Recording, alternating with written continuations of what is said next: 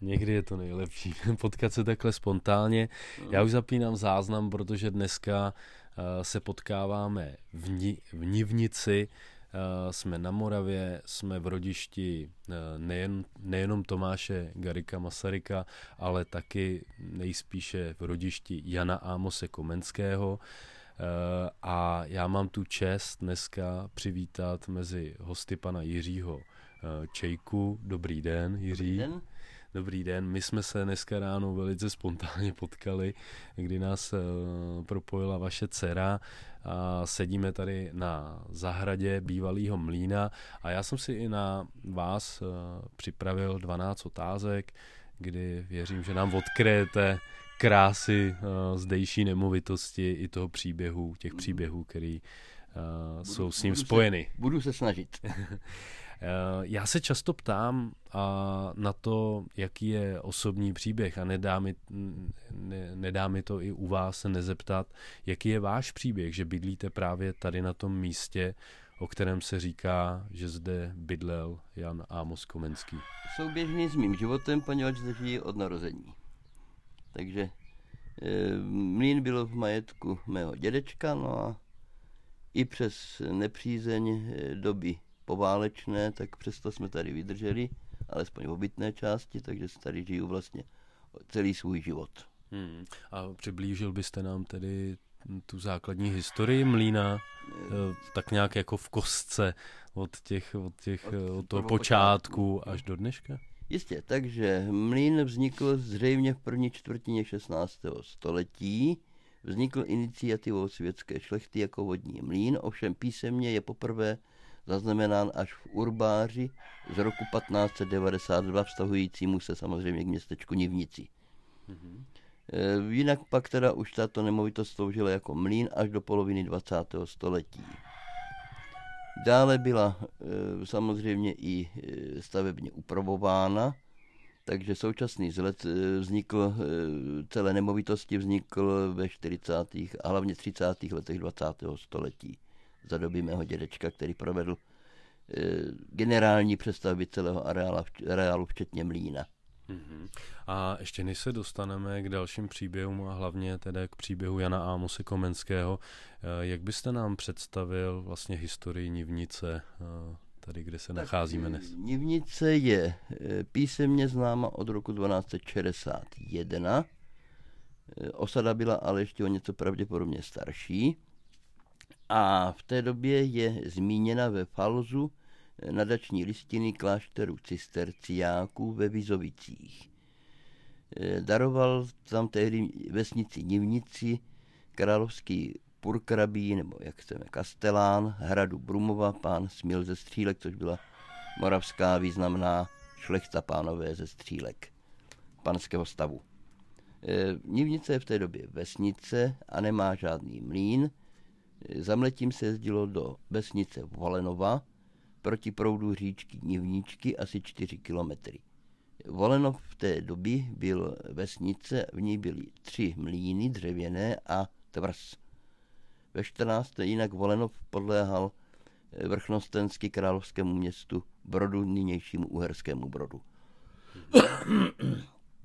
Eh, Volenov ve 14. století jako vesnice zanikl, zůstal pouze svobodný dvůr. Zanikla tvrz, zanikly i všechny tři mlíny. Ze, ze svobodného dvora Volenova vznikl dodnes existující statek Volenov.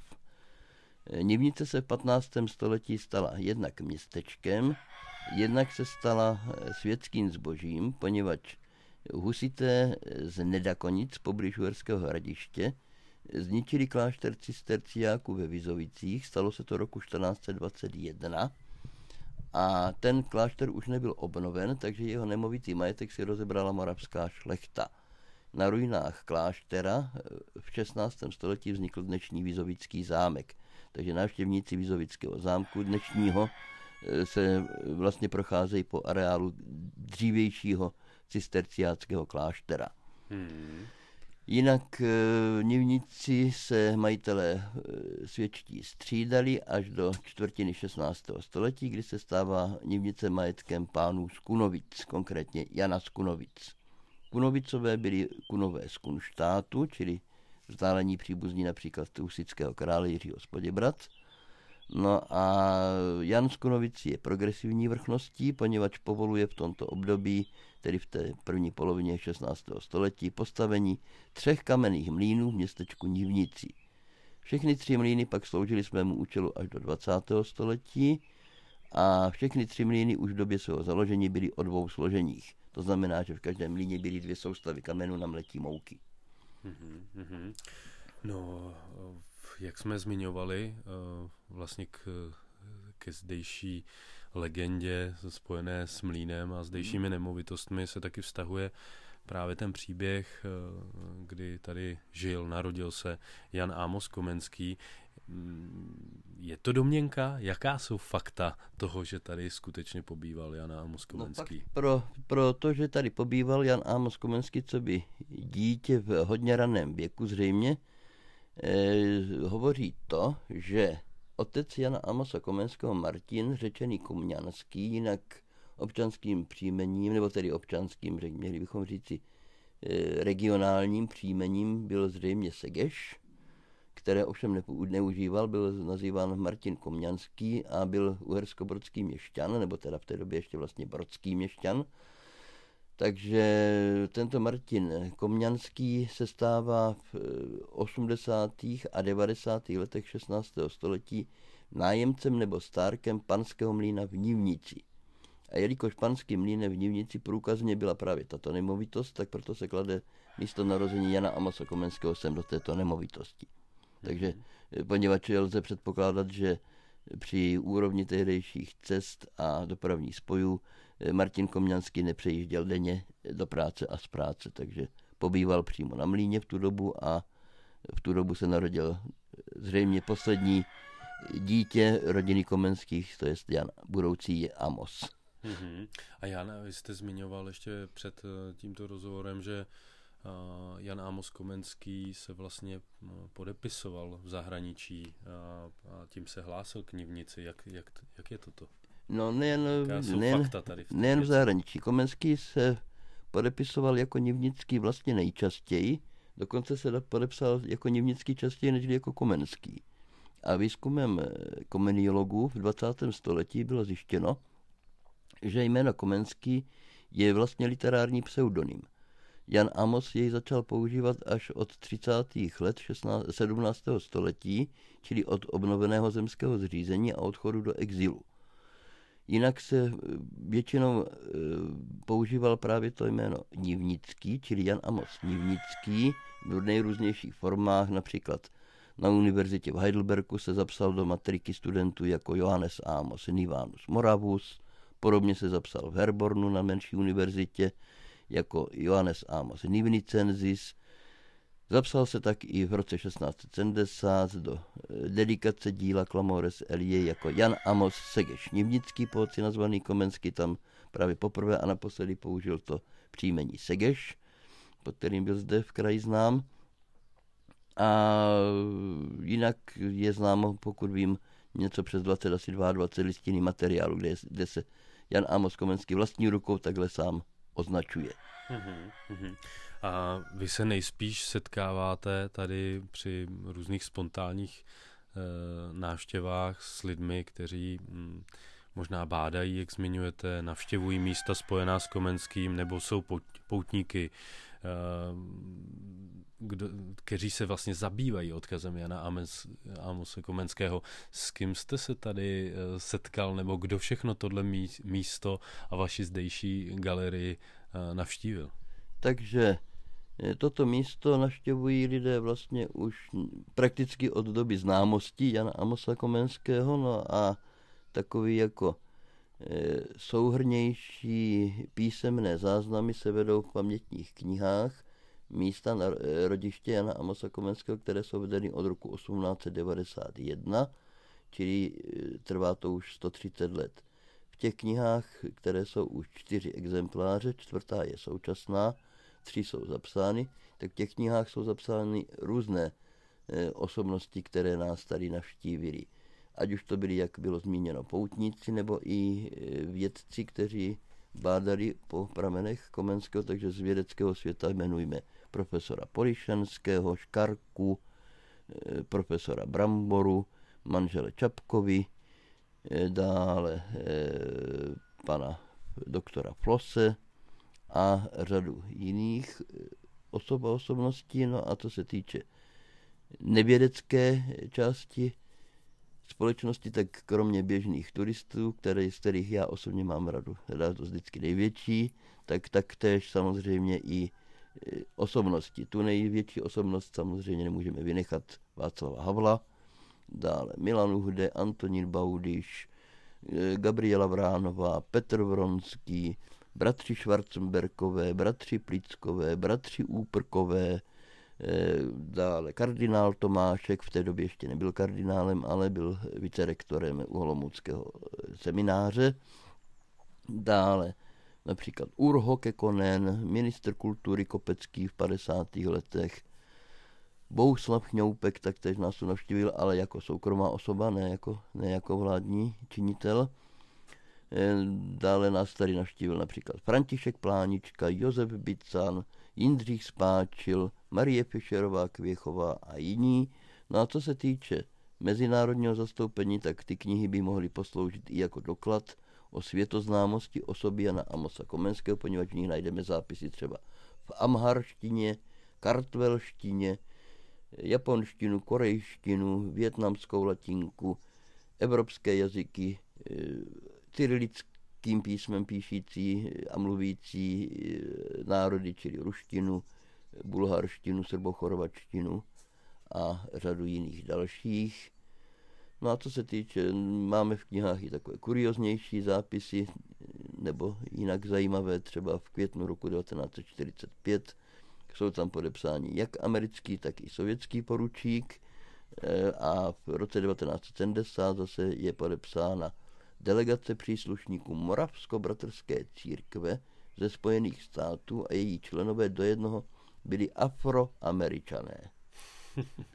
do, do jednoho. A jak se tady vojáci z východu i západu ve stejný dny, jako proč tak, zrovna eh, Komenský, proč zrovna sem? Ano, eh, tak sovětský poručík tady byl posádkou, poněvadž tady tento region osvobozoval, aby jsme byli osvobozeni ve stejný den jako například Brno.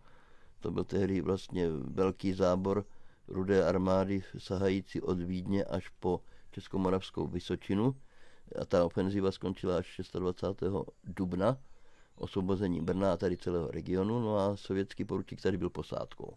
Mm-hmm. Tady v Mlínské zahradě bylo dokonce i postavení dalekonosného dělostřelectva sovětského. Později, jak minule prošla fronta. Mm. A americký poručík měl do Nivnice vazbu, poněvadž jeho maminka byla rodilá Nivničanka. Mm-hmm. Takže když byl posádkou v Plzni, jakožto příslušník eh, armády generála Pejtna, tak eh, sednul do džípu po ukončení bojových akcí i zde na Moravě, i tam a projel tady sem eh, do Nivnice, navštívil nějaké ty příbuzné, byl se podívat i tady a pak zase švihal zpátky do Plzně, než spadne železná opora, aby se tam vůbec dostal.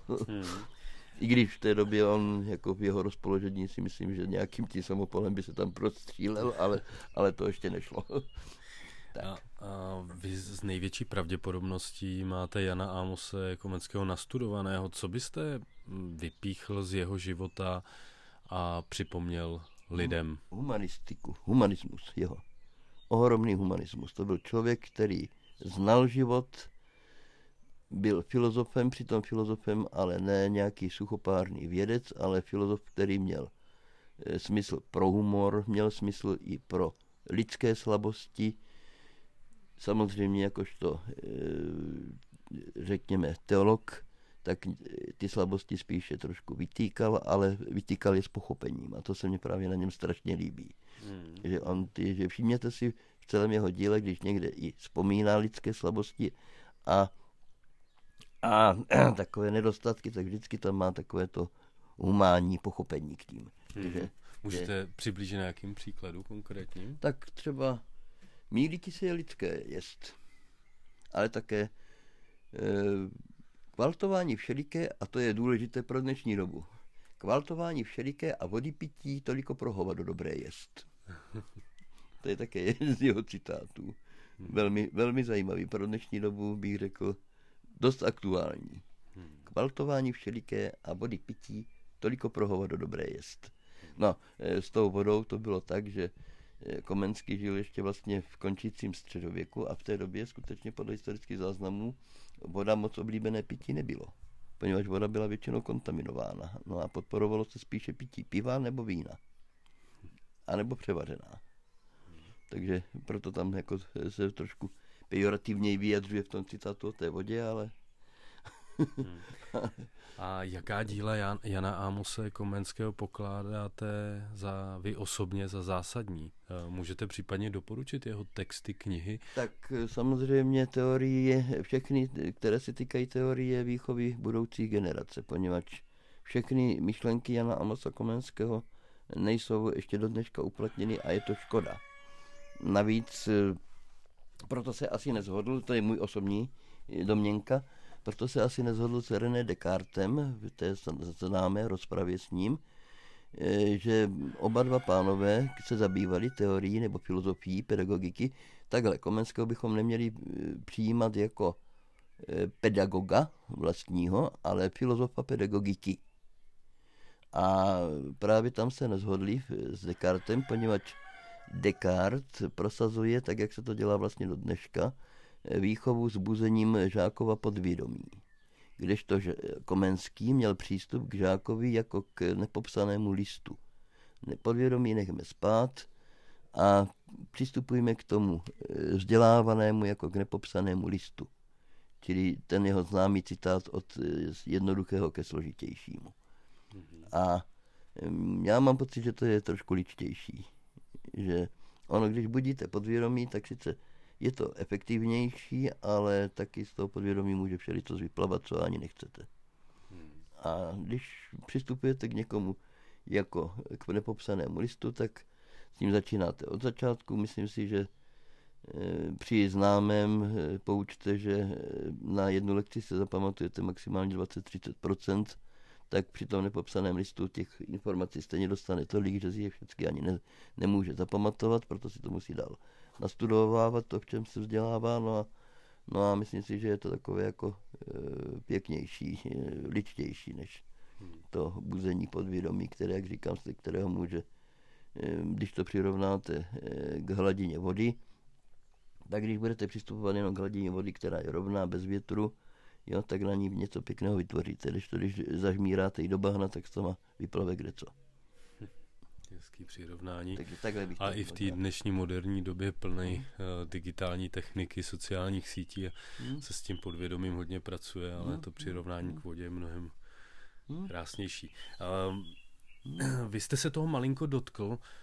Já mám tady připraven dotaz ve stylu, myslíte, že práce, odkaz a knihy Jana Amose Komenského jsou dostatečně populární, že jsou popularizovány, nebo jsou vnímány, vnímány příliš eh, povrchně na dnešní dobu, ne na dnešní dobu, ale já na poslední řekl, staletí. Já bych řekl, že takhle, povrchně asi ne, ale je to spíš odkázáno na eh, menší komunitu eh, specialistů nebo vzdělanců, ne vzdělaných, to je rozdíl podle mne, je rozdíl mezi vzdělancem a vzdělaným, takže mezi, na menší komunitu spíše specialistů a vzdělaných, eventuálně i vzdělanců, ale e, myslím si, že by Komenský zasluhoval víc e, propagace a víc tak jak si té, toho, té pozornosti. Je pravda ta, že jak praví Bible, prorok není bez cti ani nežli ve svém domě a ve své rodině, tak je pravda, že třeba my, my Češi jsme trošku komenským až někdy přesycení, ale,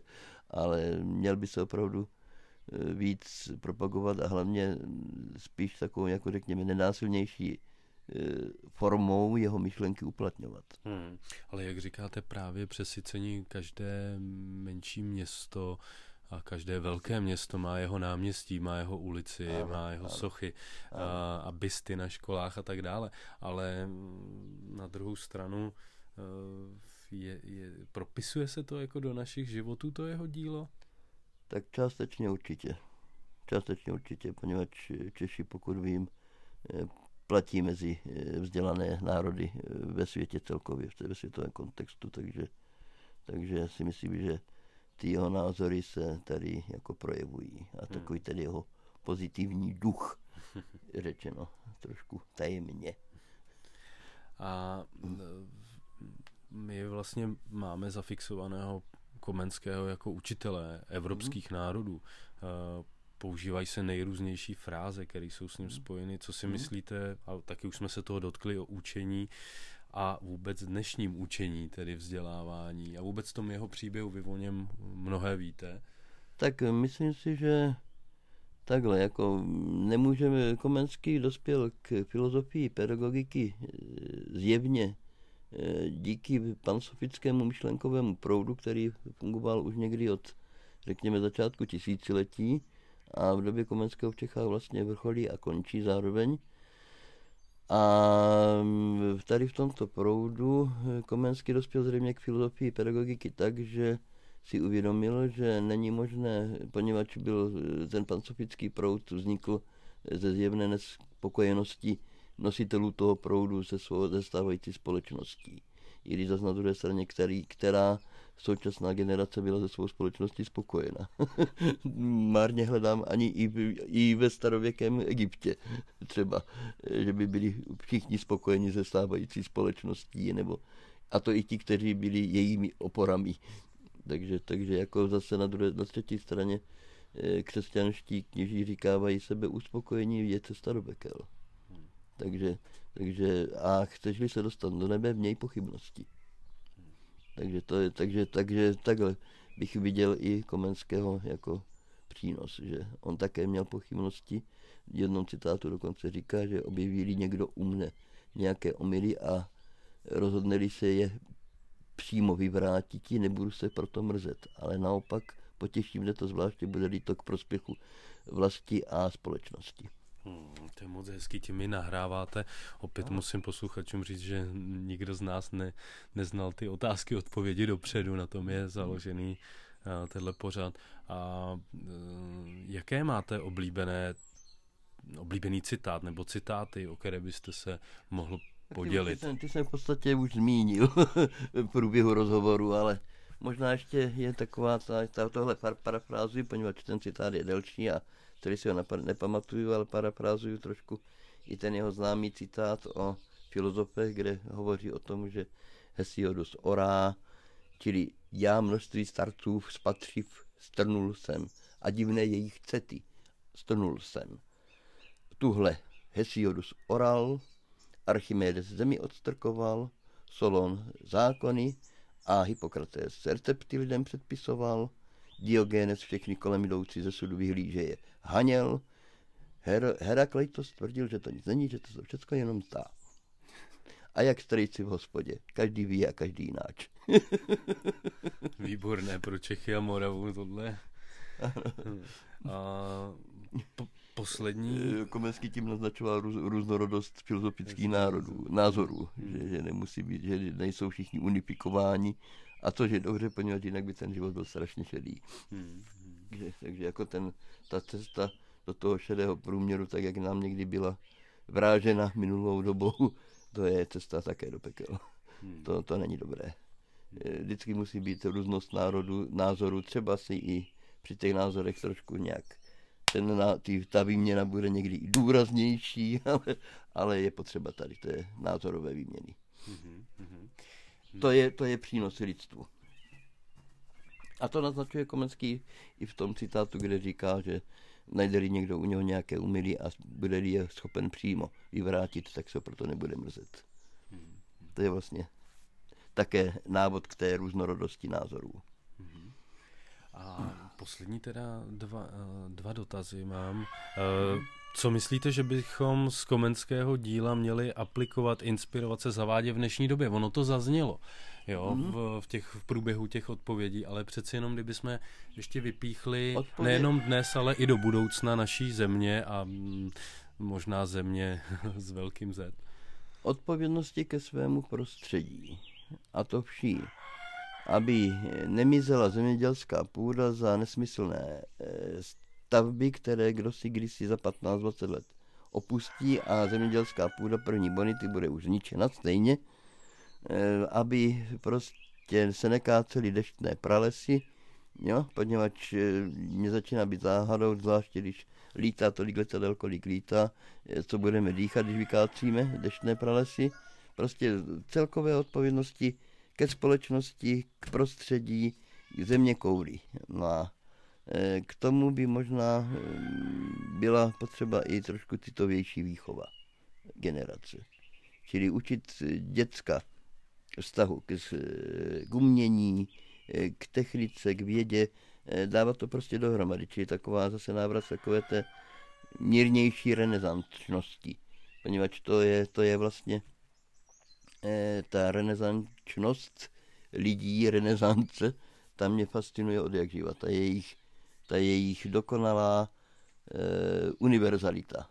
Že ti lidé, Komenský nebyl jenom pedagog, to bylo gro jeho myšlení nebo jeho jeho celoživotního zaměření, ale Komenský byl eh, dramatik, i technik dokonce.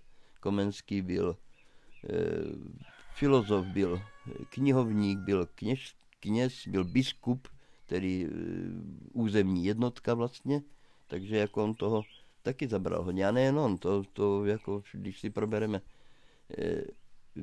řekněme učence jeho doby a předešlých dob, tak ti lidé prosluli třeba pod nějakým tím oborem, který je oslovil asi nejvíc, ale, ale měli pojem o všem množném ostatním. A to bych e, také doporučil. Komenský konec konců také ve svých e, teoretických e, výchovných pracech doporučuje jako vzdělávat lidí po všech stránkách. Nejenom ho zaměřit na jeden typ, jak jsem slyšel si od jedné známé, že Eh, dělala eh, někde ve Spojených státech snad nebo kde někde v cizině prostě pracovala v lázeňství chvíli a eh, koupala pána a pán byl, myslím, že nějak spíš humanitně založený nebo zaměřený. No a pán, jak byl ve vaně, tak měl pocit, že by se mohl utopit. A on povedal, pane, nebojte, teď funguje Archimedův zákon. A pan říká, co to je. A přitom, to měl, přitom ten pán byl pH de facto na naše poměry. Hmm, hmm. A co to je? Kdo, Pythagor, Archimedův zákon, tak mu vysvětlovala, že těleso ponořené do kapaliny a tak dále. A on to vůbec neznal. On, on se to učil kdysi dávno a možná ani i to málo a pak už byl jenom zaměřený na tu humanitu a Archimedův zákon vůbec mu nebyl známý. Tak eh, aby takovýmto nedocházelo k takovýmto, k takovýmto řekněme už až extrémům, tak eh, víc eh, zaměřovat děcka na tu, eh, na tu takovou tu univerzálnost a nechat je vybrat si, co jemu bude pasovat nejvíc. Mm-hmm. Tak jak k tomu právě dospěli právě ti, ti renesanční učenci, že oni zabrousili do oborů snad všech, nebo mnoha, ale pak některý z těch oborů mu sedl nějakým způsobem nejvíc a na ten už se pak víc specializoval. Ale to, co znal z těch minulých oborů předtím, toho netratil. Hmm. A to se mi právě na nich líbilo. Hmm. Posledním dotazem, který mi nedá, a ten improvizuji, když jsem neměl poznamenáno, uh, vlastně kontakt na vás a tady na uh, ten mlín se nedá jen tak najít. Vlastně nejsou tady, není tady otevírací doba.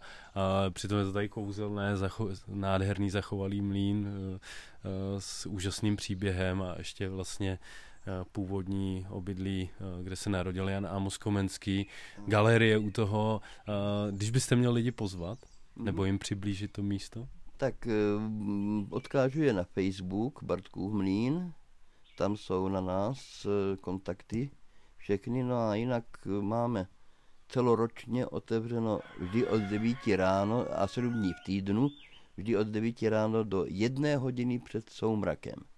Čili ta hodina před somrakem se samozřejmě posunuje s, dobo, s roční dobou.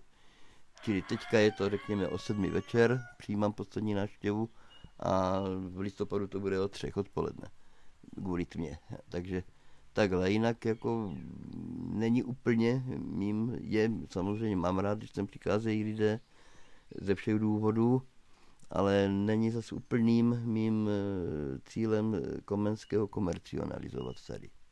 Takže takovou nějakou trošku, eh, trošku mírnou, ale opravdu mírnou, eh, řekněme, komornost těch náštěv, jako tady trošku je tak, jak si záměr, ale opravdu jenom mírnou komornost. Jezděte kolik je libo lidé. Hmm. Niko, nikdo není nikdy vyhnán, pokud teda se chová jak člověk, tak, tak nikdy nikdo není vyhnán a každému poskytneme servis tak, jak třeba jsem ho poskytl vám. Hmm. Děkuji moc za tenhle servis, za to vyprávění a za vaši pokornou práci tady v tom prostředí. Hmm, já můžu říct, že jsme zažili na vlastní kůži s rodinou ten zážitek a hmm. vřele doporučujeme všem, ke kterým se dostane tento záznam. Je to skutečně nevšední zážitek a uh, pořídili jsme tady nádhernou keramiku, takže vždycky, když budeme pít kávu nebo čaj, tak si na vás vzpomenem. Vyrobená v Bulharech, jste říkal, ano, že jo? v Bulharech. Bulharech. Tak, no, tak my necháváme víno z Bulhar a mm-hmm. pokračujeme někam dál, takže děkujeme moc za je. váš čas a, a uh, ten, ten třetí, kdo si tady s náma povídal, tak to byl Anatoli Kohout. Ano, Anatoli Kohout, Anatoli. tak jo, moc děkujeme a krásný ano. den všem. Ano, Kohout Anatoli.